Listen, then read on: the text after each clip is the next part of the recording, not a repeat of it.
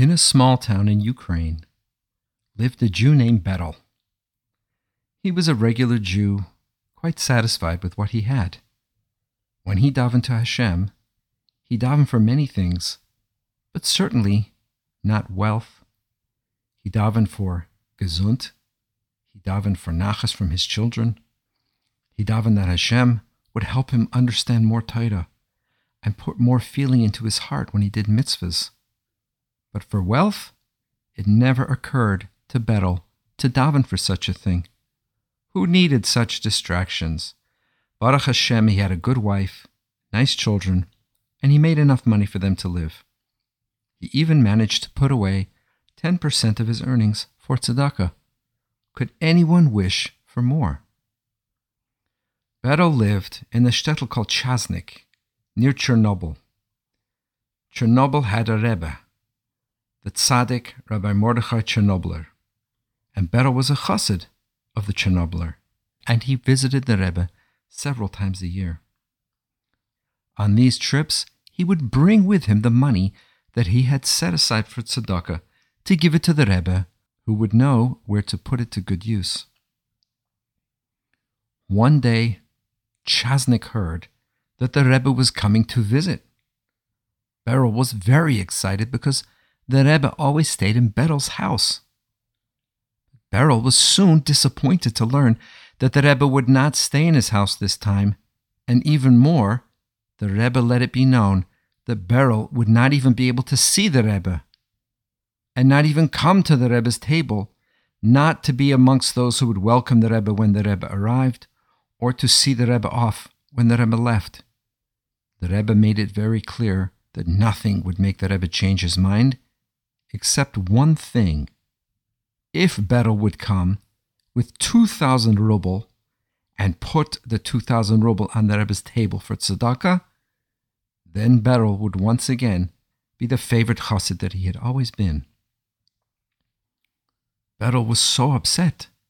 Surely the Rebbe knew that even if he would sell his house and everything in it, he wouldn't even have a thousand ruble. What had he done to deserve such a strict punishment? Had he offended the Rebbe? Had he perhaps not davened or learned properly? It was too much for Berel to bear. So for once in his lifetime, when he davened, he davened that he was a rich man. With all his heart, he asked Hashem, Please, Hashem, make me rich so I can give the Rebbe 2,000 ruble for tzedakah. But the Rebbe came and the Rebbe left. All of the Chassidim of Chaznik had welcomed the Rebbe with joy and with dancing. They had sat listening to the Rebbe's Torah. They had received brachas from the Rebbe, and they had seen the Rebbe off dancing in the street. Everybody except Berel, who sat alone in his house, feeling hurt and sad. But Berel never gave up hope that Hashem would hear his prayer and make him rich, if for no other reason than he should be able to see the Rebbe again. A few months later, there was more excitement in Chasnik. A battalion of soldiers was passing through town, and the townspeople were under military orders to shelter the soldiers in their homes and feed them. Darkness had already set in when several armed soldiers arrived at Berel's house and announced that they were going to spend the night there.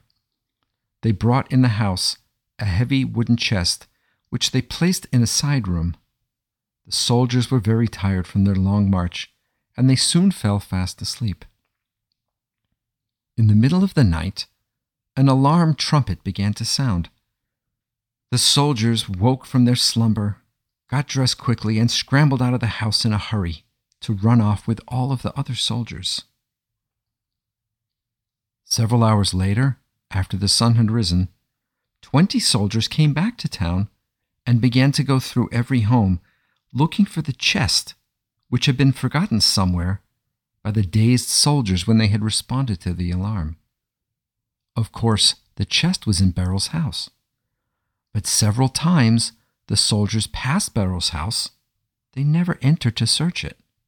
They searched neighboring houses quite thoroughly, but after several hours, the troop of soldiers left empty handed. Months passed by.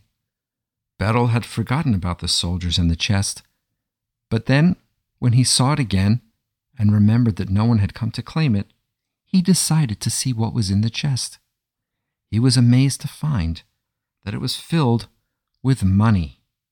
He realized it was the treasury of the invading battalion. Berel realized that Hashem must have, after all, accepted his tefillah and made him rich. Berel immediately counted out 2,000 ruble and left for Chernobyl. With a big smile on his face, Berel went into the Rebbe's room and placed the money on the table. The Rebbe was very pleased. Where did you get the money, Berel? asked the Rebbe. And Berel told him the whole story. This is the real story, said the Rebbe.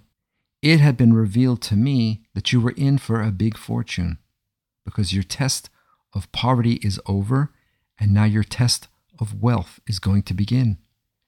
The only problem was that you had never davened for wealth.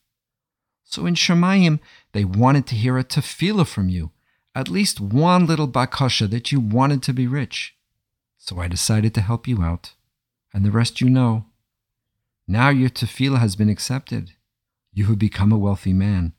So I recommend that you move to a big city and become a wholesale merchant, and Hashem will bless you with Hatzlacha. But remember, Berel, riches can be a much harder test than the opposite.